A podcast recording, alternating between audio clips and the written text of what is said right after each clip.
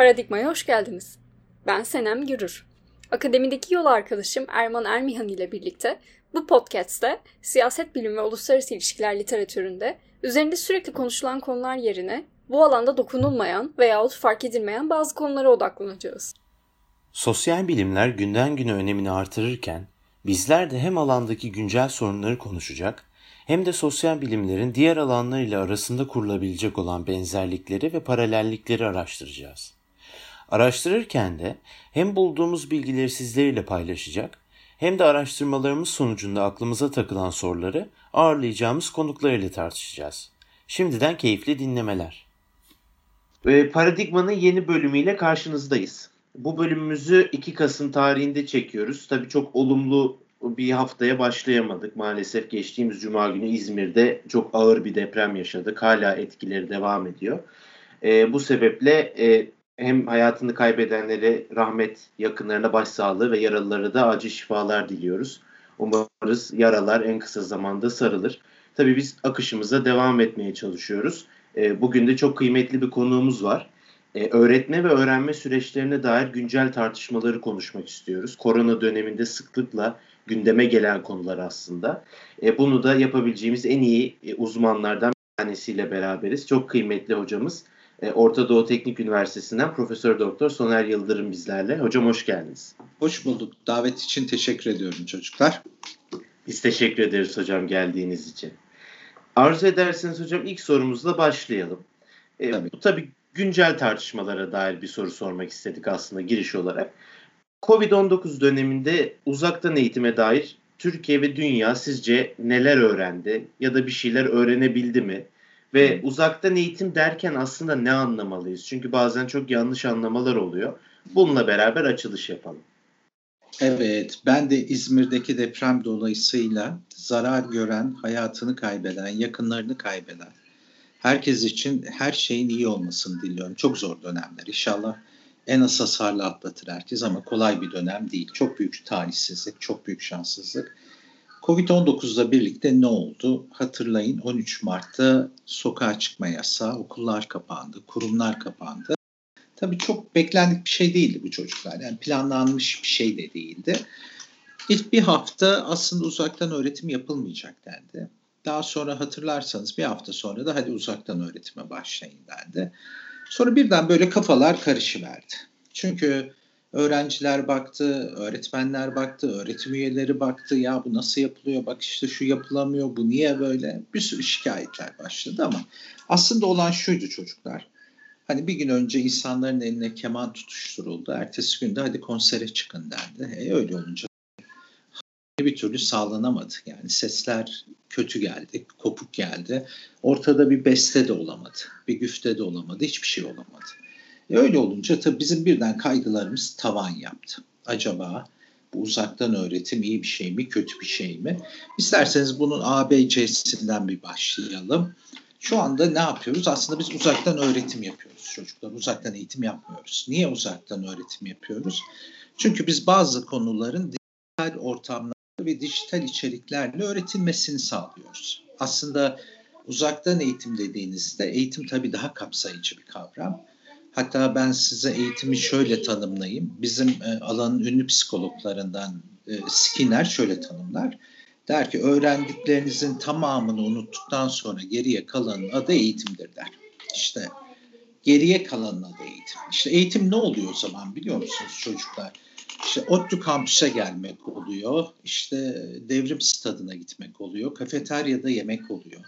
Öğrenci kulüpleri oluyor. Bahar şenliği oluyor. İşte dolmuşa binerken parayı verirken hocam üstünü yolla demek oluyor. İşte eğitim. Eğitim kültürlenme. Yani orada yaşananlar sınıf içiyle kısıtlı değil. Ama şu anda bizim yaşadıklarımızın da bir kendi kültürü yani uzaktan öğretimde öğrenci davranışı, öğretim üyesi davranışı, öğretmen davranışı bunların hepsi şekillenecek. Belki o zaman uzaktan eğitim yapıyor olacağız. Ama şu anda uzaktan öğretim yapıyoruz. Ha, dünya ve Türkiye ne öğrendi? Bu da güzel bir soru. Şöyle bakalım ona çocuklar. Şimdi bakın e, sizler üniversite öğrencisiniz. Aslında üniversitede normal zamanlarda okula giderken her şey yüz yüze eğitim üzerine tasarlanmış. Dikkat edin. Eğer arada küçük istisnalar yoksa genel dersler mesela Türkçe gibi, e, devrim tarihi dersleri gibi diğer bütün dersler size yüz yüze verildi. Çünkü böyle tasarlandı. Aslında bu durum da normal değildi. Çünkü e, şu çok aşikardı. Çünkü insanların e, beklendik ömürleri uzuyor. Sizler için bu 90 artı olacak. Ve şu anda ilkokula giden çocuklar için 100 yıl olacak beklendik ömür. Yani bu insanlar uzun yaşayacak, çok uzun yaşayacak. Ama 1950'lerin başında bu insanlar 47 yıl yaşıyordu. Şimdi 1950'lerin başındaki eğitim sistemiyle şu andaki arasında bir fark yok. Hala 22 yaşında çocuklar üniversiteden mezun oluyor. Eğer sizin gibi master doktora yaparlarsa hadi 30 yaş Peki yaşamlarının geriye kalan 60-70 yılında ne yapacaktı bu insanlar? Tabii ki uzaktan öğretim, uzaktan eğitim yapacaklardı. İşte eğitim sistemi bunu çok göz ardı ediyordu. Bu yokmuş gibi davranıyordu. Ee, bu Covid yüzünden şimdi bu varmış gibi davranmak zorunda kaldı. Bence bu Covid'in olumlu çıktısı. Ama diğer taraftan uzaktan öğretim acaba her yaş grubunda aynı etkiyi mi gösterir? Bu yanılgının içine düşündü maalesef. Bakın yaş grupları ne kadar artarsa yaş, etkili olma ihtimali de o kadar artar uzaktan öğretimin. Çünkü uzaktan öğretim bir yetişkin öğretim yöntemidir. Bir çocuk eğitim yöntemi değildir. O yüzden bu K12'de yaşadığımız hani kindergarten through 12 dediğimiz işte okul öncesinden lise son. O dönemde yaşadığımız sıkıntıların altında da bu yatıyor. Çünkü uzaktan öğretime öyle bir rol yüklüyorsunuz ki bunu uzaktan yapamazsınız. Çünkü orada çocuk pedagojisi var. O pedagoji böyle başarılamıyor. O sosyalleşmeyle başarılıyor. O rol taklitleriyle başarılıyor. O oyunla başarılıyor. Çünkü çocuklar dünyayı oyun olarak algılarlar. Dikkat edin 10-11 yaşına kadar da bütün dünyayı somut nesneler üzerinden algılar çocuk. Soyutları anlayamaz, ilişki kuramaz. İşte uzaktan eğitimde burada çok zorlanıyor. Şimdi dünya bunu da fark etmeye başladı. Yani aslında şu anda Türk Milli Eğitim'in çabası da dikkat edin çocukları bir gün iki günde olsa okula getirmeye çalışıyor. İşte o çaba bu çaba. Eğer siz bu çocukları bir araya getirmezseniz çünkü bunların kendi yaşıtlarıyla bir araya gelebildiği tek mekan kaldı orası da okul. Maalesef okul dışında bu çocuklar yaşıtlarını göremiyor. Sanal dünya hariç. Ama sanal dünyadaki arkadaşlıklar ya da bu çocukların iletişime geçtiği kişiler bunların sosyalleşme ihtiyacını karşılamıyor maalesef. Çünkü insan yaklaşık nereden baksanız canlılık 4,5 milyon yıllık bir şey ve nereden baksanız hani modern insana giden yolda ayrışma 2 milyon yıl önce oldu. 2 milyon yıl boyunca bu insan dediğimiz primat, homo sapien sosyalleşebildiği için komünite kurabildi, zeka geliştirebildi. Üzerine de medeniyet kurdu, bir uygarlık kurdu. İşte o 2 milyon yıllık evrimi bir anda geriye saramıyorsunuz sevgili e, çocuklar. Yani 20 yıllık internetle olmuyor bu. Ya da 8 aylık Covid ile olmuyor. Çünkü insan evrimi gerçekten vakit alıyor. Ha ileride e, hocam işte 100 bin yıl sonra 10 bin yıl sonra bilemiyorum. Orayı bilemiyorum. Yani nereye evrileceğini bilemiyorum ama şunu biliyorum. Önümüzdeki 4-5 bin yıl öğrenme üzerinde, insanın öğrenmesi üzerinde herhangi bir dramatik değişiklik olmayacak. İnsan 10 bin yıl önce nasıl öğreniyorsa şu anda da öyle öğreniyor. Hiçbir fark yok. Tümden gelim tüme var çocuklar. E, ve önümüzdeki 4-5 bin yılda da majör bir farklılık beklemeyin. Ha bunlar oluşabilir mi? Oluşur. Ne zaman oluşur? Bir on binlerce yıl beklemeniz lazım çocuklar. Bu iş o kadar maalesef basit değil. Değil. Ben burada susayım. Sağ olun hocam. Çok teşekkür ederiz. Buradan da diğer soruya aslında geçebiliriz. Ee, eğitim öğretim teknolojileri hakkında birkaç bir şey sormak istiyoruz size. Sizin bir eğitim vizyonunuzda e, aspirin örneğiniz var. Yani onu Hı. ilaca dönüştüren ve insanları yararlı hale getiren şeyin teknoloji olduğunu dile getiriyorsunuz. Buradan hareketle eğitim öğretim teknolojisi hakkında neler söylemek istersiniz? Güzel. Şimdi birinci şey e, belki ayrışması gereken nokta hep şeyi sorarlar bana hocam eğitim teknolojisi ile öğretim teknolojisi arasındaki fark nedir diye. Eğitimle öğretim arasında ne fark varsa eğitim teknolojisi ile öğretim teknolojisi arasında da o fark vardır. Yani eğitim daha makro, öğretim ise daha mikrodur. Ee, şimdi öğretim teknolojisi nedir? Bakın bilim bizim bilebildiklerimiz. Burası çok önemli. Yani bizim şu anda bilme yöntemi, kullandığımız bilme yöntemleri içinde en etkili bulduğumuz yöntem bilim. En harika yöntem mi? Onu da bilmiyoruz. Ama şu anda elimizdekinin en iyisi bu. Neden? Çünkü geçerliliği ve güvenilirliği sınanabilen bilgi üretebiliyor bilim. Şimdi ama bilimin her ürettiği bilgi günlük hayata direkt aktarılamıyor maalesef. Mesela o aspirin örneğinde olduğu gibi ben şimdi size aspirinin kimyasal formülünü versem bunun çok da bir faydası yok gerçekten. Hele sıradan bir insan için, sokakta yürüyen bir insan için siz o formülü gösterseniz kimyasal formülü hiçbir anlamı yok. Ama siz onu alıp da işte eczaneden alınan bir draja haline getirirseniz o faydalı hale alır. İşte öğretimin teknolojisi de şunu yapıyor. Öğrenme ilgili çok fazla bilim dalı bilgi üretiyor. Gerçekten sadece eğitim bilimleri ya da psikoloji bilimi değil. Sinir bilimler, fizyoloji bir tarafında, e, diğer tarafında e, bilişsel bilimler. Yani bunların belli tekniklere, belli yöntemlere dönüşecek ki ya da bunlar elle tutulur belli teknolojilerle dönüşecek ki bunlar sınıfta öğretmen ve öğrenci tarafından kullanılabilsin. İşte bilimle sınıftaki uygulama arasında köprüyü kuran o bilim dalına biz öğretimin teknolojisi diyoruz. Hangi bilim bu? Öğrenme ile ilgili bilim üreten, bütün bilimlerden gelen bilgiyi alıp sınıfta kullanılabilir hale getiren bilim dalına öğretimin teknolojisi diyoruz. Bunun gerçek hayattaki tam karşılığı da öğretimin tasarımıdır. Instructional design'dır çocuk. Teşekkürler hocam. Buradan da aslında bir devam sorusu olarak belki sorabiliriz bunu. Ee, günümüzde sıklıkla kullandığımız çevrim içi iletişim araçları diyeceğiz belki de. Ee, bunların öğretim süreçlerine olan katkısı ve zararları nelerdir? Bunu nasıl görürsünüz? Çok güzel. Şimdi e, iletişim öğretimin temeli. Eğer kişiler arasında iletişim yoksa öğretim yapamıyorsunuz. İletişim anında iletişim olabiliyor, asenkron iletişim olabiliyor, yazılı iletişim olabiliyor, sözlü iletişim, görsel iletişim. Bunların türü e, daha çok e, iletişim fakültelerinin işi. Ama şunu unutmayın. Bu iletişimi şu anda kurabildiğimiz en etkili ve en verimli yöntem teknolojiyi kullanmak, sosyal araçları kullanmak hatta teknolojiye dayalı iletişim araçlarını kullanmak. Mesela şu anda biz Skype ile sizinle konuşuyoruz. Skype olmasa ya siz beni telefonla arayacaksınız, öyle konuşacağız. Ya bana e-mail atacaksınız, soruları yazacaksınız, benden de cevap bekleyeceksiniz. Ama gördüğünüz gibi iletişim olmadan öğretim ya da etkileşim olmuyor. Şu anda muhtaç olduğumuz, kullanmak zorunda olduğumuz ve başka seçeneğin de olmadığı tek bir yöntem var. Online ya da elektronik iletişim araçları.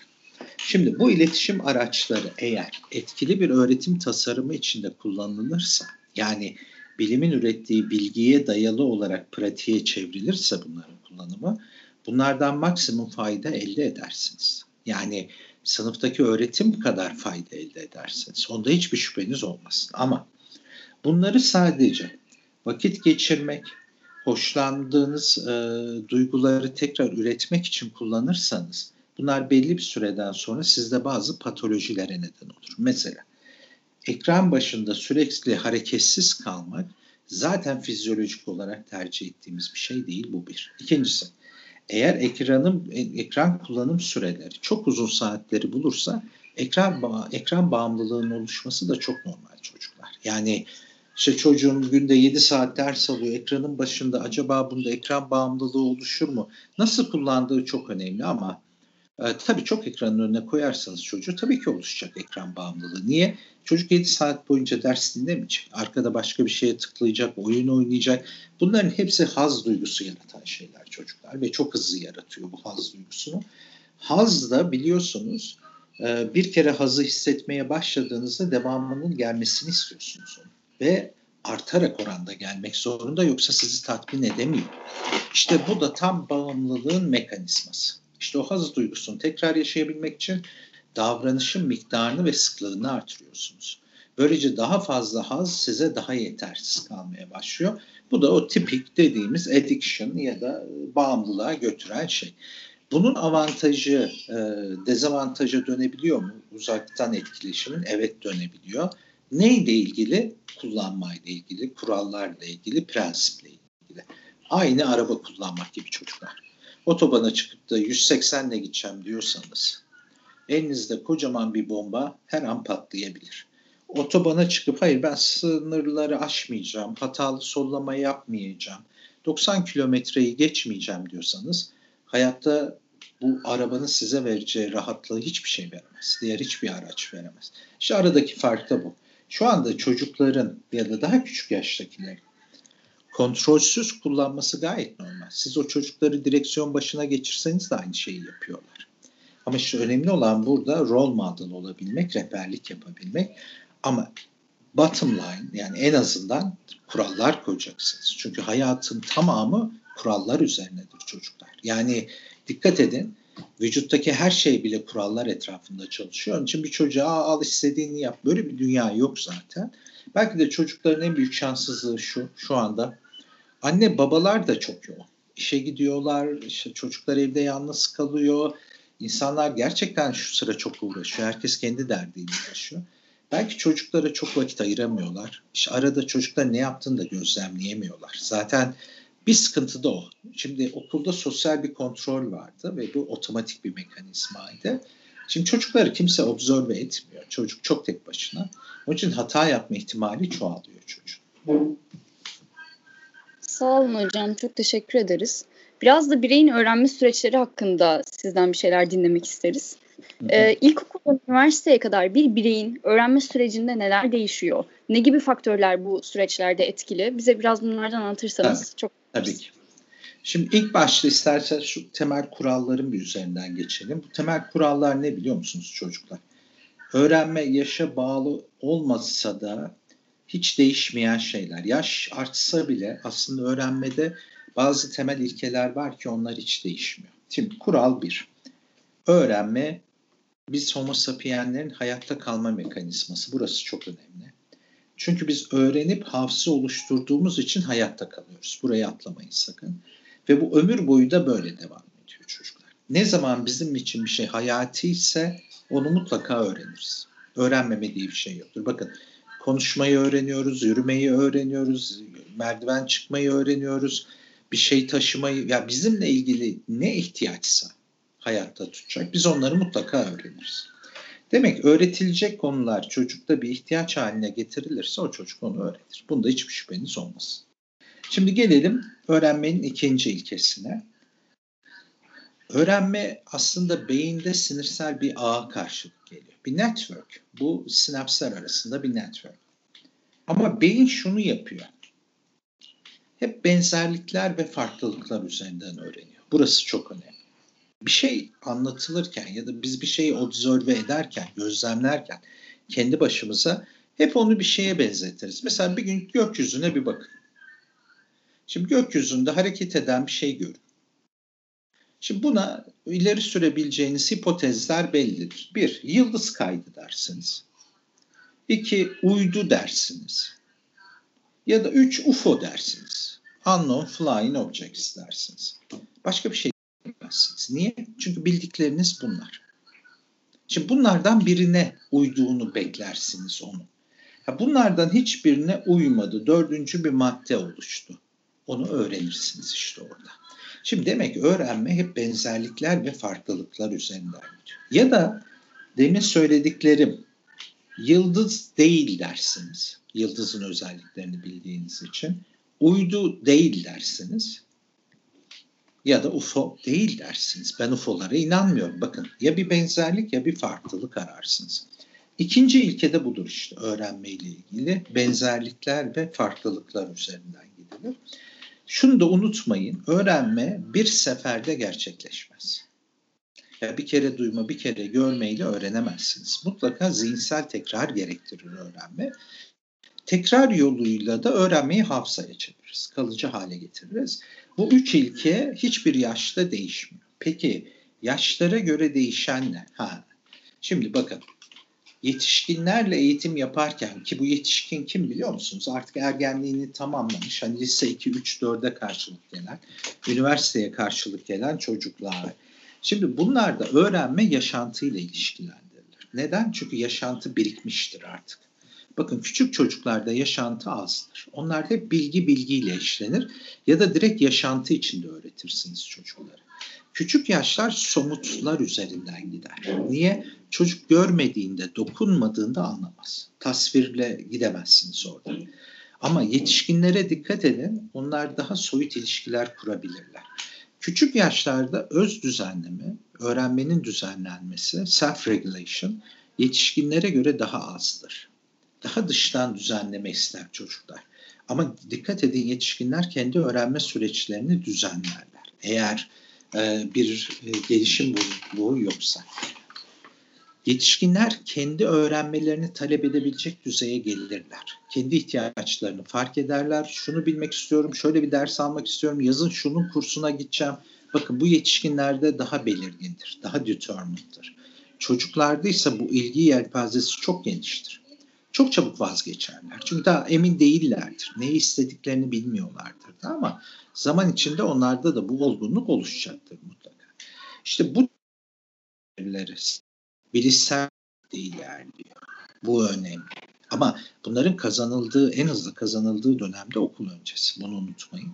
Eğer o dönem bu beceriler kazandırılmaya başlanırsa büyük ihtimal ileride çok büyük sıkıntı yaşamayacaklar. Daha geç yaşlarda kazanmaya başlarlarsa kazanma süreleri uzar. Ciddi şekilde uzar. O da bu insanları mutsuz eder. Gerilime sokar. Şimdi değişen budur işte.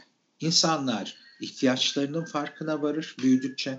İnsanlar öğrenme ihtiyaçlarını belirlerler ve hedefe odaklı şekilde öğrenmeyi talep ederler. Ama çocuklarda dikkat edin onlar sabah kalkıp mesela bugün kesirleri öğreneceğim diye yatağın üstünde zıplamaz. Ya da öğretmene gelip bugün bana bunu anlatın demez. Çocukta öyle bir talep yoktur. Ama biz çocuğun etrafında yaşantı biriktirmesine öğrenme yoluyla yardım ederiz. Neden? Çünkü gerçek hayata salamıyoruz çocukları. Güvenli değil.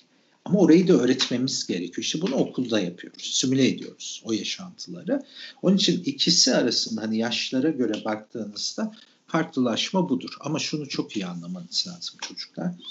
İnsanlarda ister e, kız olsun ister erkek olsun kesinlikle beynimiz hani bunlar sosyal beyin, bunlar sayısal beyin böyle bir şey yok. Bunlar sosyal öğrenilmiş roller. Bunları biz küçük yaştan itibaren öğrenmeye başlıyoruz. Niye? E, evde bize bir şeyler diyorlar. İşte babasına çekmiş, annesine çekmiş. Bak benim gibi matematikçi bu da. Bak bu da benim gibi İngilizceci bak. Öğreniyorsun bunu, duymaya başlıyorsun. Ha. Şimdi gelelim ikinci şeye. Niye biz farklılaşıyoruz okullarda?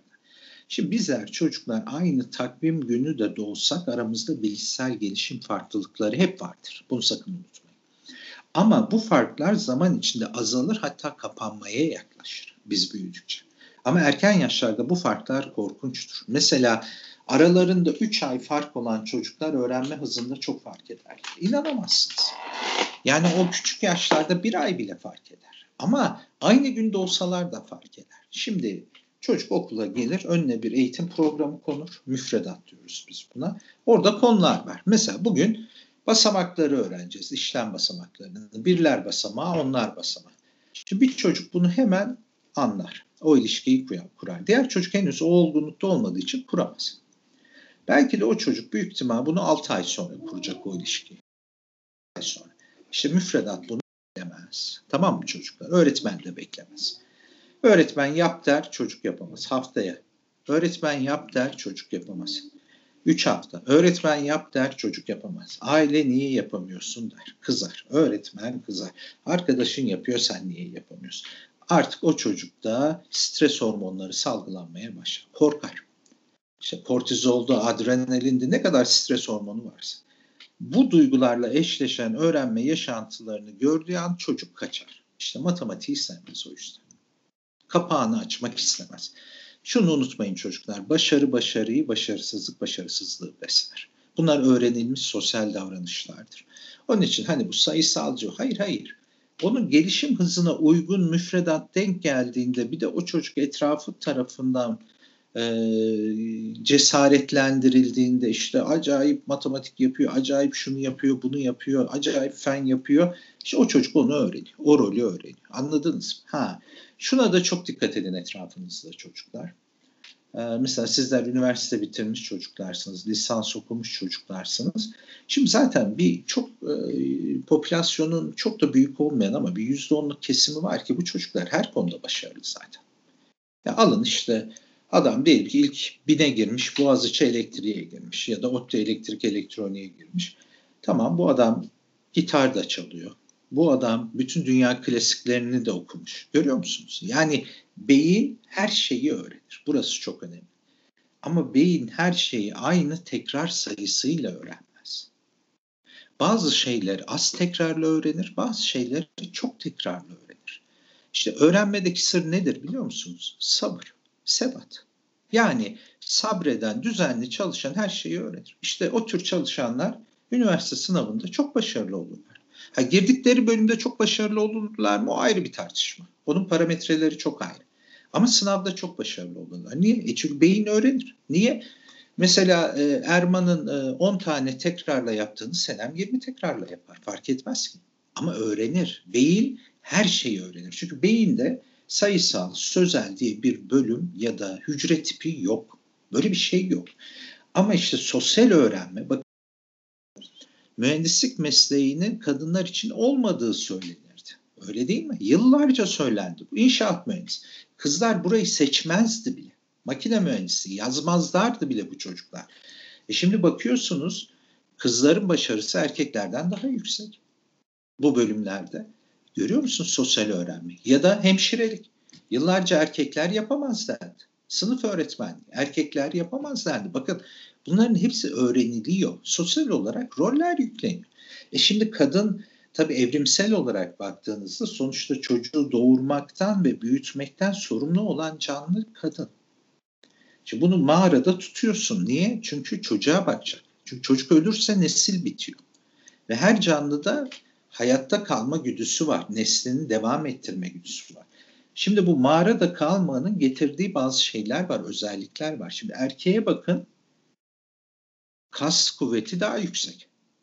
Değil mi? Hani boyu daha uzun, daha kilolu, daha fazla yük taşıyor. Peki bu lazım bir şey mi? Çok lazım. Niye? Makine yok. Bu kas gücüne çok ihtiyacın var. Hem avlanmada ihtiyacın var, hem savaşta ihtiyacın var. Şimdi erkeğin nasıl şekillendiğini anlıyor musunuz çocuklar? Çocuğa bakacak, emzirecek, büyüyecek. Onun nasıl şekillendiğini anlıyor musunuz? Niye daha az kasa sahip? Niye daha kısa boylu? Şimdi bunlar öğrenilmiş. Tamam mı çocuklar? Peki beyinle mi ilgili? Hayır, beyinle hiçbir alakası yok.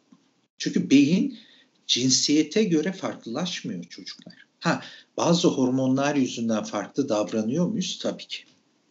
Mesela östrojen hormonu yüzünden kadınlar farklı davranıyor. Testosteron hormonu yüzünden erkekler farklı davranıyor. Bu doğru. Ama öğrenme kapasitelerinde hiçbir zaman biz anlamlı bir fark bulmadık, bulamadık.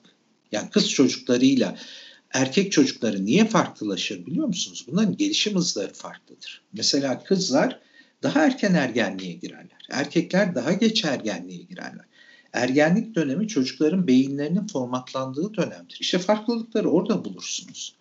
Ama bunlar getirin lise 2'ye 3'e çünkü erkeklerin ergenliği bitirmesi lise 3'ü buluyor.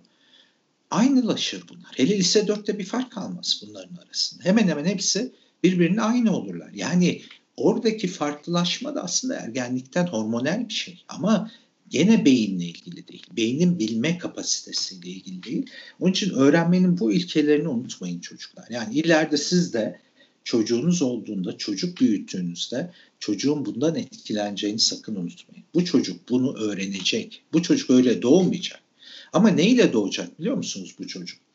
Göreceksiniz her insan bazı şeyleri daha az tekrarla, bazı şeyleri daha çok tekrarla yapar. Bu her insanda vardır. Mesela bazıları takla atamaz. Bakın etrafınıza. Bazıları da müzik yapamaz. Bakın etrafınıza. Ha piyano çalar mı? Çalar ya. Minimum düzeyde herkese piyano çaldırırsınız. Herkese gitar çaldırırsınız. Herkese resim yaptırırsınız. Picasso çıkar mı buradan? Vallahi yüz binde bir de Picasso çıkar. Yani bu böyle. Ama bu neyle ilgili ne kadar zaman ayırdığınla ilgili. Şimdi Erman'ın gitarını görüyorum ben. Günde en az 200 saat pratik yapmadan bunu yapamaz. Haftada alacağı iki dersle yapamaz. Niye? Beyin tekrarla öğrenir çünkü. Ama bakın bazı konular az tekrarla, bazı konular çok tekrarla öğrenir. Bir de şunu söyleyeyim öğrenmeyle ilgili çocuklar. Öğrendiklerimiz bakın ne yeni öğreniyorsa bildiğimiz bir şeyle ya ilişkilidir ya da onun türevidir. Bunu sakın unutmayın.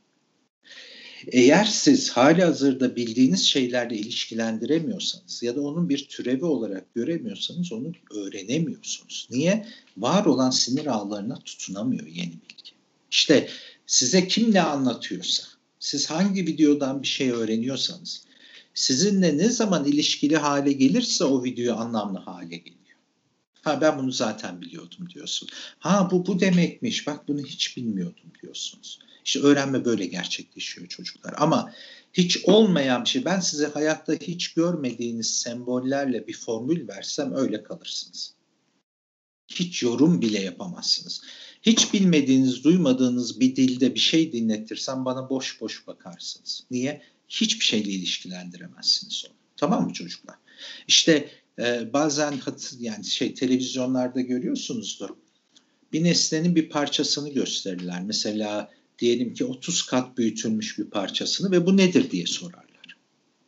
Şimdi kişi bakar bakar hiçbir şey söyleyemez.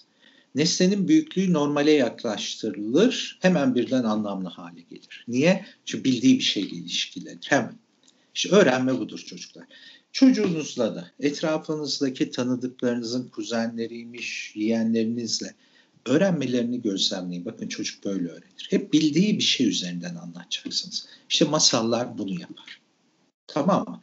Mesela çocuk e, Noel Baba'yı bilmez, dev nedir bilmez, cüce nedir bilmez. Dikkat edin. Ama masallarda onları dev cüce diye görmez ki çocuk. Onlar için hepsi bir karakter. Ya da fabulation dediğimiz hayvanlar üzerinden masallandırma. Şimdi kediyi köpeği konuşturuyoruz. Tom and Jerry. Onu kedi köpek diye mi görüyor Allah aşkına? Hayır. Biz ne yöntemle yapıyoruz? Bildiği bir şey üzerinden bilmediği bir şey anlatıyoruz. İşte bunu, bu, bu öğrenmenin temel ilkeleri bunlardır çocuklar. Çok da büyük sırları var mı öğrenmenin? Tabii bilmediğimiz yerleri var hala ama temel ilkelerini az çok biliyoruz artık öğrenmenin nasıl olduğunu. Hocam şahane bir cevap oldu. Gerçekten çok faydalı oldu ve yani aslında pek çok noktaya da temas ettiniz. Siz aslında son sorumuza geçerken sohbetimizde daha önce de değindiğiniz, bizim ekranlarla kurduğumuz ilişki üzerinden değindiğiniz Hı-hı. ilkelere aslında bu soruda biraz değinmek isteriz biz e, araştırırken biraz okumalarımızda çok ilgimizi çeken de bir kavram. Sizin bahsettiğiniz şekilde biz de duymadığımız bir şekilde kendimizle ilişkilendirdiğimiz nomofobi kavramını öğrenmiş olduk Oo, Senem'de evet. araştırırken ve ilişki kurduk kendimizle sizin de işaret ettiğiniz gibi. Aslında e, siz 2016'da bir makaleniz vardı e, diğer üç hocamızla beraber evet. e, sanırım. Evet. Bu bayağı ilgimizi çekti. Burada özellikle cinsiyetin, bu akıllı telefon sahibi olma süresinin e, nomofobik davranışlar üzerinde etkisi olduğunu görüyorsunuz e, anlayabildiğimiz kadarıyla. E, biz biraz bunu pandemiyle ilişkilendirerek size sormak isteriz. Yani pandemi döneminde nomofobiye dair biz neler gözlemledik? Arttığına dair e, sizin gözlemleriniz ya da verilerimiz var mı? Bir de belki bağlayalım e, size daha zaman ayırabilmek için. Nomofobinin sakıncalarına dair neler söyleyebilirsiniz? Bir Peki. de e, öğretim ve öğrenim süreçlerine dair e, bir yorum olabilir belki de bu. Nomofobiya benim çalışmayı sevdiğim konulardan biri. Açılımı da no mobile phobia demek. Yani mobile telefona erişememe durumunda kişilerin nedenini açıklayamadıkları ve yaşadıkları korkular. Bu nasıl çıkıyor ortaya biliyor musunuz çocuklar? Bunun bazı patolojileri kliniklerde gözlemlenmeye başlandı. Aslında İngiltere'de ilk klinik çalışmalar yapılırken bunun ismi öyle kondu. Çünkü kliniğe insanlar başvurmaya başladı. Bunlara ne oluyor? Bunların böyle avuçlarının içi terliyor, kaşıntılar basıyor bu insanların mide ağrısı, kusmalar, altına işemeler, patolojiler var. Şimdi bunun nedenini anlamaya çalışıyor doktorlar. Acaba fizyolojik bir şey mi? Acaba psikolojik bir şey mi? Sonra fark ediyorlar ki kişilerde oluşan e, mobil telefon kullanma bağımlılığı ama hangi mobil telefonlar? İnternete bağlanabilen mobil telefonlar.